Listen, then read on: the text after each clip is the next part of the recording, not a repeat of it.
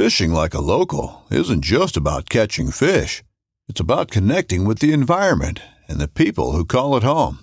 It's about hearing the stories and traditions that have been passed down for generations and sharing unforgettable moments with the people you meet along the way. Fishing like a local is having an experience that stays with you forever. And with Fishing Booker, you can experience it too, no matter where you are. Discover your next adventure on Fishing Booker. This upcoming concert season will be all about the boots, and Tecovas is your stop for the best in Western style. Tecovas has seasonal and limited edition offerings this spring and summer, including men's and women's boots, apparel, hats, bags, and more. All Tecovas boots are made by hand in a time honored tradition with timeless styles that are always on trend. And Tecovas has first wear comfort with little to no break in period. It's hard to find this level of comfort paired with this level of style. Stop by your local Tecova store, have a complimentary drink or two, that's WCB style, and shop new styles. The smell of fresh leather and friendly staff are at your service. Many stores even have leather custom branding to make your boots truly personalized. And with regular live music and events, there's no in store experience like it. If you can't make it into a store, just visit tecovas.com. That's T E C O V A S.com. They offer free shipping on all boots, as well as free returns and exchanges, and ship right to your door. Go to tecovas.com and find your new favorite pair of boots today.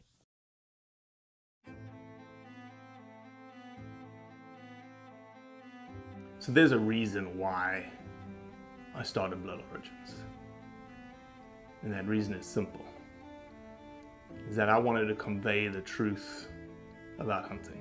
It brings awareness to to non-hunters that it's it's more than just killing animals. How do I start it? Brittany. My name My, is- oh, does my hair look okay? It's fantastic. My name is Mike Axelrod. Start again. Yeah, I hated it too. Braxton, you said something in the car to me. You said that you were living on borrowed time. Hmm. there's a perception around who hunters are, what we're supposed to be, and a a feminist that works for a non-profit that is a hunter that has only eaten wild game for the last 20 years is likely not the thing that people think about when it comes to a hunter.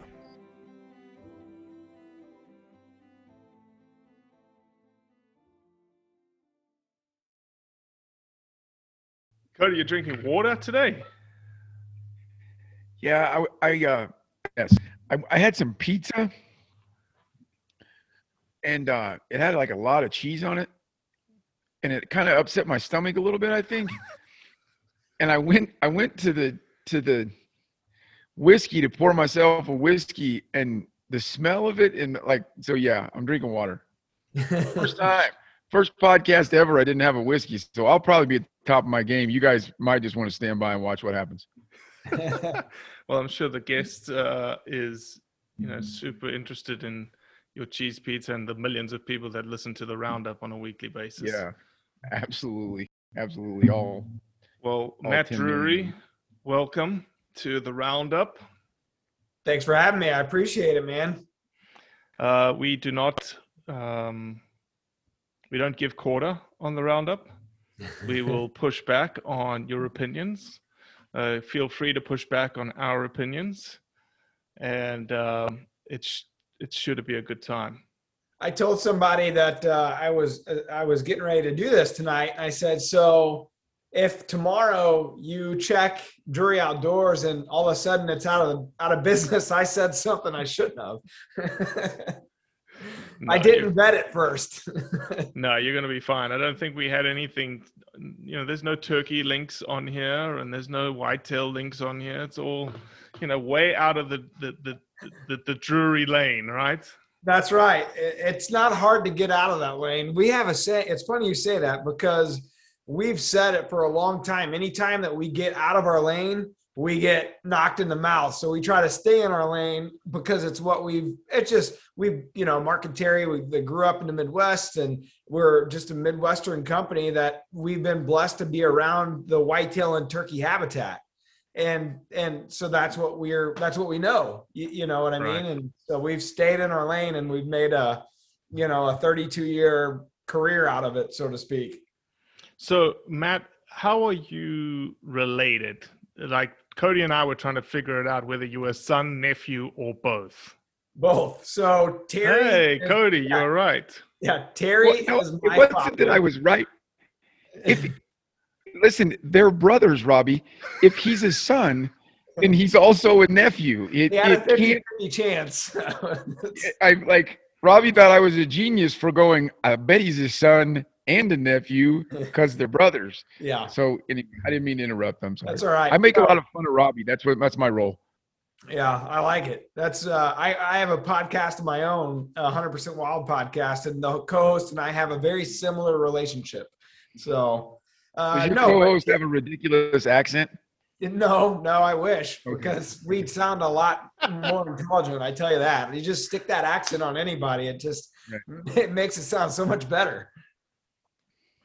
No, but Terry is my father. Mark is my uncle. And those two are 10 years apart. Terry's the oldest. And uh, they started the business and they started filming in 1988. And uh, we, we launched our first title called King of the Spring, a turkey hunting tape in 1989. So I would have been eight, eight years old. wow. Well, that's awesome. And uh, again, we're just we're happy to have you. And um, you know, as as as as we roll through these topics and and conversations, feel free again, you know, push back on our opinions and Cody's opinions and and whatnots. Yes, Cody. Well, I just I just want to legitimately say that I I started I got out of the Marine Corps in '97, um, and truthfully, your dad and and uncle they were doing like I was kind of critical of hunting celebrities or you know people that were using a camera to hunt hunting to get fam- I, I really feel like your dad and and and brother i, I, I want to put will primos in that camp too of guys that we could relate to as just midwest hunters. I'm a kansas guy.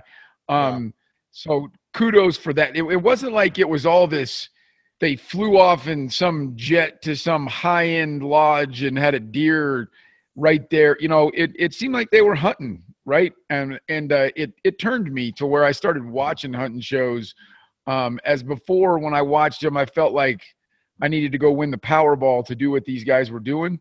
Um, I, so kudos to your dad and uncle for for being uh, relatable i guess to somebody that just got out of the marine corps and couldn't afford new arrows let alone to go on a guided trip right so anyway that's I appreciate that. I appreciate your service first and foremost, and and uh, appreciate the kind words. You know, when they started, they were truly a couple blue blue collar guys. Uh, my dad, his background is he's a civil engineer, and uh, he owned a construction company. And their father, my grandpa, he was a construction guy. That- That's just all they ever knew was, you know, you work hard, and, and if you want something, you go get it. And you know, I think anybody that knows Drury Outdoors today, it's much different 32 years later, but it's because of the hard work and effort they put in. Like the 90s were, you know, they never made any money in in doing this. It was how can we continue to maybe go on an out of state hunt or you know anywhere that they could drive to basically Right, you know what i mean it, it's evolved in a, a much different company today uh, but the, the beginnings were pretty humble for sure it's good stuff So Matt, why don't we throw you right into the fire? And uh, you sent us, you sent me an email. I don't know if Cody, were you on this email or not? No, you weren't. So i always get left out and Cody will research. be cold on this one. You sent an article that is making its way around the uh, hunting community right now from Outdoor Life. Yep. And it's tied to the duck hunters that died on Reelfoot, a very tragic accident. And just, you know, super mysterious. Nobody really knows what's happening and whatnot. But you sent an article that uh, had a, a, a sort of blow by blow account by the survivor. Yeah. Yeah, it, it was pretty interesting. I, I found myself, I saw it, I originally saw the story when it happened and thought, man, this seems really strange. Like, this is, you just don't really and i'm sure you know in other countries and, and areas where you know poaching is such a serious thing and it has different kind of consequences like you might see this type of stuff in the hunting community from time to time but you don't really see a lot of this in the states here. And so it really caught my eye at the time. And then i started seeing it on social media yesterday and I, I, took the time to read it and i'm glad i did because man to me reading through the the like you said the blow by blow it was almost like reading a fiction uh, uh, novel honestly. Like i don't know if you've ever read the books by bobby cole the dummy line or any of the bobby cole books. Um, but it reminded me I'm a, I'm a huge fan and and of those of his line of books. It reminded me of that. Like is this real? Is this really how it happened? Like this seems like there's a something missing here. But i really felt for the main the, the survivor. Uh, i don't recall his name. Crabtree maybe was the, yep his crabtree is his name. Man i felt for the guy because you think what if this would have happened to me you know out there and, and nobody sur- survives it except for you like you could see where in social media today people would question every ounce of a story like that. And it may have happened exactly like he said it. And, and i kind of i believe it did frankly. Right right. know? no it is a crazy story. Did you read it at all cody? Did you come across it in outdoor life? No i'm trying to scroll it now but is there a is there a 30 second synopsis Go ahead, Matt. Well, basically, there's a there's a, a gentleman that's lifelong uh, duck hunter. Uh, he looked like he could have been a Robertson, you know, one, exactly. one of those guys. And uh, so he's hunting, uh, like his buddies kind of stop hunting, and he keeps hunting. so he's starting to hunt with younger and younger uh, uh, crowd. And it, it, looked like he was hunting with a, a couple twenty year olds, or I, I, don't remember their age, but it, it couldn't have been 19, 20, somewhere in there, 23, something like that. And so they're out on uh, Reelfoot uh, in Tennessee, I believe. Yep. And uh, this was the blind that they drew at the beginning of the season, and they had the rights to hunt it. You know, it, it was a public thing, and they had the rights to hunt this public blind the whole time, and, and only them. And there's another blind that's kind of across the lake, not far, that's private and um, so there was some kind of mysterious drama between those two uh, duck you know blinds through the season but apparently all that got squashed. There was you know no, no ill will. Well this morning of this hunt it was real stormy out. There wasn't a lot of people out. And this crabtree the survivor and these two young boys uh, went hunting. And the, this Crabtree was apparently kind of in the back or something of the blind, and all of a sudden he hears some, like, "Hey, somebody pulled up in a, in a in a in a boat, and some he's asking if he can hunt with us." And uh, before before this guy knows it, all of a sudden this gentleman, kind of mysterious gentleman, comes into the blind, and the gun goes off, and they hear uh, uh, one of the guys fall into the water. Right. So this the survivor Crabtree, his instinct is to kind of push this guy back, and he goes over, and him and his other buddy pull the body out of the water. And at this time, I don't know if they know if he's passed or, or not, but you know they're like kind of hitting the oh crap button, like we gotta get we gotta get him to you know a hospital or whatever. So they all get in the boat, and this mysterious person also gets in the boat with him and he's got a gun. He's still he's got a gun. There's a gun somehow he gets a hold of. And on the ride back to the loading dock, he shoots the other kid. And so then a you know kind of a quarrel happens there between this survivor and this gentleman and who turns out he he was like 70 74 something like he was a little bit older Yep. And um, David Val. And apparently he had just in his mind found out like he had self-diagnosed that he had dementia. And he had told his wife that, and he had told his hunting buddies this days before, you know, just not very long before that. And that afternoon, him and his wife were going to go to the doctors to officially get tested. He had not officially been diagnosed. So the the the thing is people think that he might have had an episode this day and that or who knows maybe he was just having he's struggling with the impending you know uh, doom that he felt he was gonna go go into because I think his mother had dementia as well. So, anyways, everybody that knows this guy says this is the weirdest, most out of character thing. He's not like this. He's a gentle guy, so out of character. So, anyhow, back to the boat. There's a fight breaks out. This uh, survivor Crabtree he grabs the gun and he kind of hits this gentleman over the head with it, and he and he pushed him out of the boat, or he fell out of the boat. And so then he takes off, and this guy's like, he's looking back to make sure he doesn't pull a pistol and shoot him. But he's looking back, and he said the guy's like getting to his feet. So he just knew where he last saw this guy. So he gets to, uh, you know, gets to somebody's home. They call 911. They call all the agencies. Everybody converge on this guy and on, on the two young men that had unfortunately passed away by the time you know any EMS or anybody shows up. And so they start questioning Crabtree, the survivor. And so he took him where he felt, felt like he last saw the guy and they don't find him. So they put out like a, you know, kind of all points bulletin saying this guy's armed and, and dangerous and, you know, be, be on the lookout. Well, I think two days later, they found his body close to like 300, 400 yards away from where he had last been seen and he, and he had passed. What they think happened is he passed from hypothermia. It was like January 28th mm. or 29th or something like right, that. So right. that that's the it wasn't 30 seconds, but that's no, that was that's, the 30 second story, Cody. Yeah, it, it's well worth read. Outdoor Life did a fantastic job on this one. I did.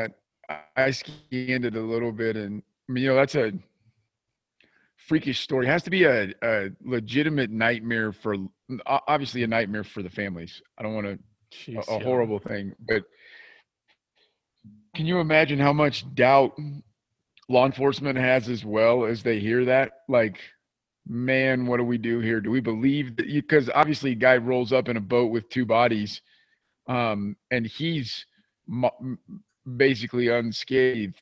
That's uh, no, really uh, tragic. Obviously, first of all, a horrible story, but uh, crazy too. I mean, crazy, crazy, crazy. Yeah, two two young men lose their life, and and uh, obviously a, a, respected, you know, older gentleman that, by all accounts, was nothing but a great guy, and just a weird set of circumstances, and and uh, very very unfortunate event.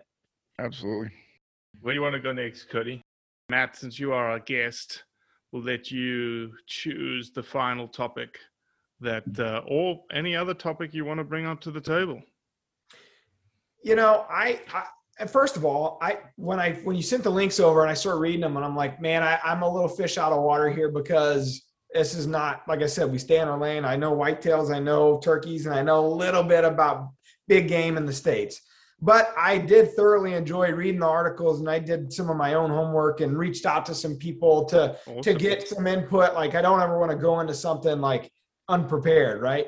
Um, so th- there was a couple neat articles that you had. Well, first of all, and we don't have to dive into it very deep, but that Texas article on the exotic, I thought that was awesome. Amazing. So b- big story is, Eh, you know, in 2020 there, obviously not only did the pandemic hit, but Texas got hit with that crazy ice storm that knocked, you know, a lot of people didn't have power for a long time and, you know, they weren't getting food and, and, and everything. Well, there was food banks that donate, you know, that wild game hunters feeding the hungry, which is something that we've participated in a long, for a long time.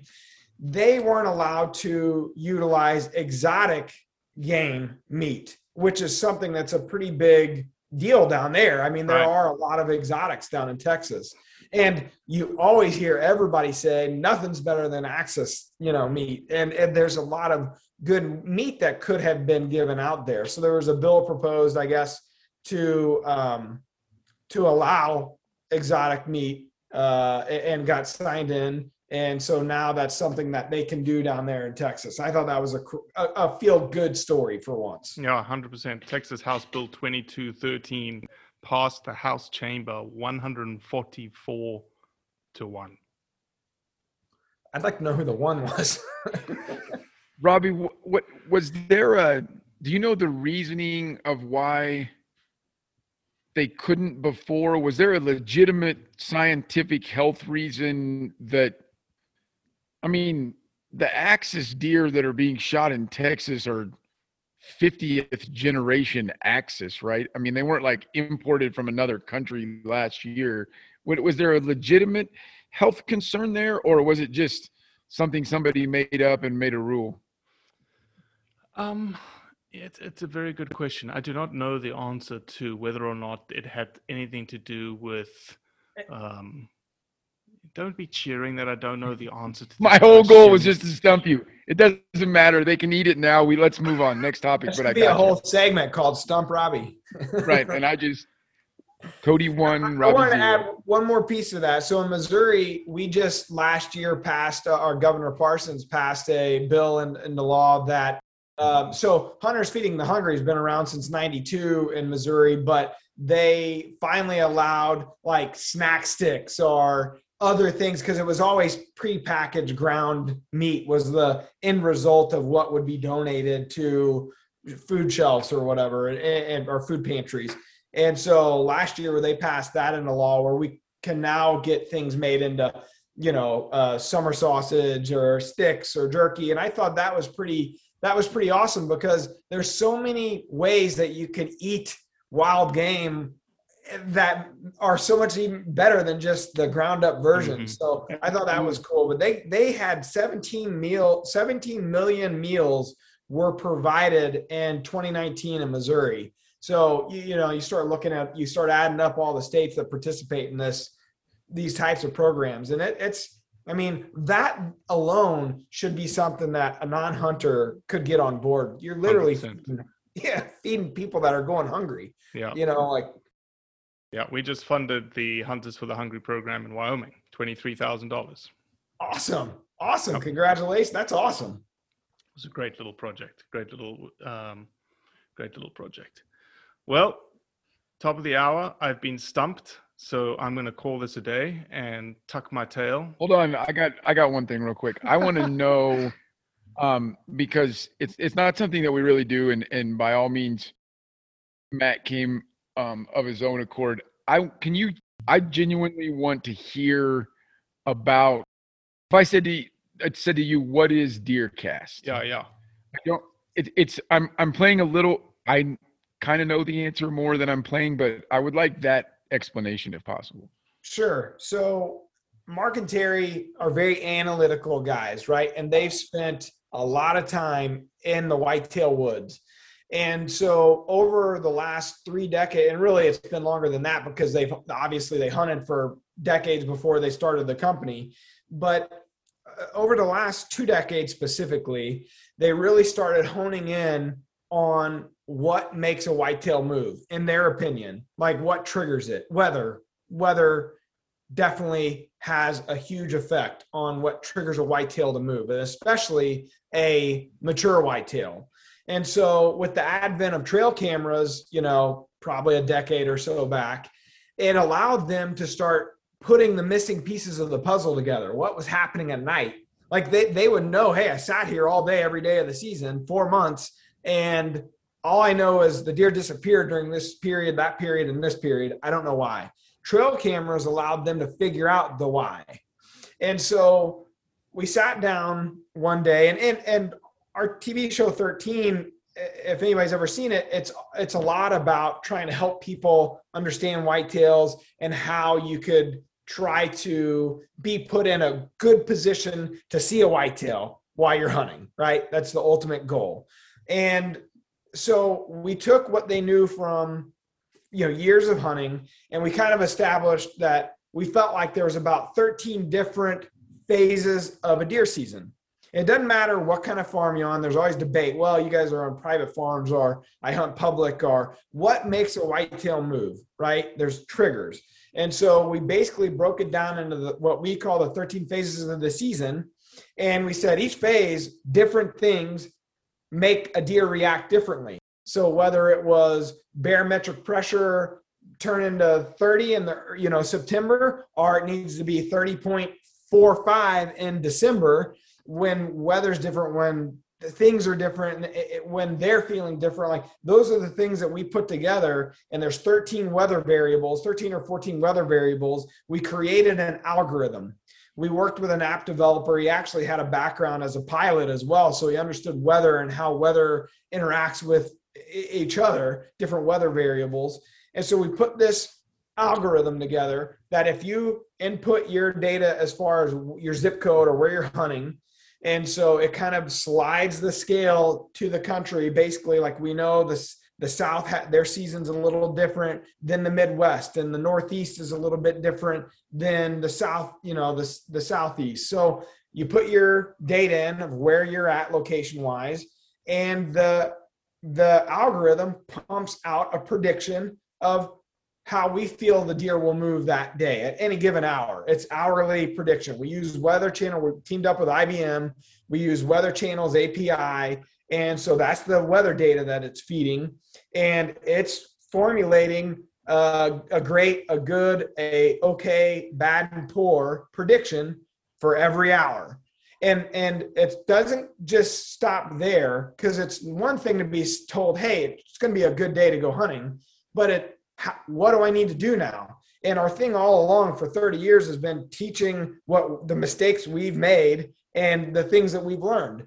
So Mark and Terry break down each of those weather variables and for each phase and say, hey, today, you know, the wind is 16 miles an hour. This is why the deer are going to react the way they're reacting because of this variable. And we break down each one of those. So it's we launched it in 2018 and within the first month we had like 50,000 downloads of the app. Like it went Jeez. crazy. We couldn't believe it. And I think last year we had over a million people use the app, um, you know, in just three short seasons. We got some really cool features that we're coming out with this year. And I think it's going to be a, a, a big deal, a one stop shop, if you will, for people and and uh, a little bit of everything in there for for the whitetail guy. So that's a very quick rundown of it. I appreciate you asking. No, no, I was I was genuine, and I I understood at the surface level you know what it does having that having that bit of background on how it works and uh, i think it's pretty cool when you partner with I, I ibm to pull an api from the weather channel to help deer hunters. That's technology helping deer hunters at its finest right there you know the interesting part about that there's a guy on their team he's from cedar rapids iowa and he was a he's a hunter and he was a, a fan of what, what we were doing and and he's like, man, this is unbelievable. Like this is a no brainer. Like IBM, they are, I'm sure any of these big tech companies, they love to see how their tech can be used in other applications. T- totally different application to use it. You know? Yeah, yeah, absolutely, mm-hmm. absolutely. Mm-hmm. Well, I, you know, that blew me away. I had no idea. I'll be completely honest, and I'm I feel completely fine being completely honest because that's who I am. That DeerCast honestly, I thought it was like a streaming service. I thought that's what DeerCast was. And so now I don't. you know, and there's that too. Our entire video library is on there. A couple hundred titles are on there. Our TV stuff isn't. Uh, that's over on MOTV. But um, yeah, I mean that that's there too. And there's a social element, a social feed. Like when things were kind of hitting the fan and people were, you know, losing their their social platforms. Uh, you know, we had DeerCast there far the hunter, the outdoorsman, the outdoors person. Mm-hmm. Like, here's a solution. You know, and and even we could, you know, we're on Apple and Android. I mean, anybody could be shut down, but we pride ourselves on trying to teach people, trying to you know educate, which is big, even in not, the non-hunting community. If you, if you could show that you're educating, it's not just in entertainment or infotainment. It's education, you have something there, especially in this world where people are so interested in a field to fork, you know, knowing where their meat comes from. uh, we're trying to provide a platform where people can go on there and it's a welcome thing, no matter what your expertise is. Everyone's welcome, you know, and, and we watch it really closely. It's small enough still that we can control the the bad actors that may come in, you Yeah. know. So Yeah. so that's important. Well, Matt, we're we're thankful for you. We're thankful for you uh, being a fan of Blood Origins, and uh, we can't wait to see what the future holds between Drury Outdoors and Blood Origins, and see what we can do. I'm a fan. You guys are, are out providing content in a way that has not been done before, in my opinion, in our space. And it's talking to both sides of the aisle, something that was desperately needed. We all talk about it all the time. Our numbers are declining. How can we get more people invested into the space? Well, we're just talking to each other and you're talking to others. And that's what we need. I'm a fan. I have been for for a while now, and uh, keep up the good work because we need it, and uh, we look forward to having you guys contribute in Deercast uh, anytime you want. Thank you, Cody. Any last words? Can't stump. No, again. no, I, I don't think so. Great episode. Great, great conversations. I like the conversation. Well, that's it for today. I appreciate you listening, as always. Leave a review, share it with your friends, and most importantly, do what's right to convey the truth around hunting.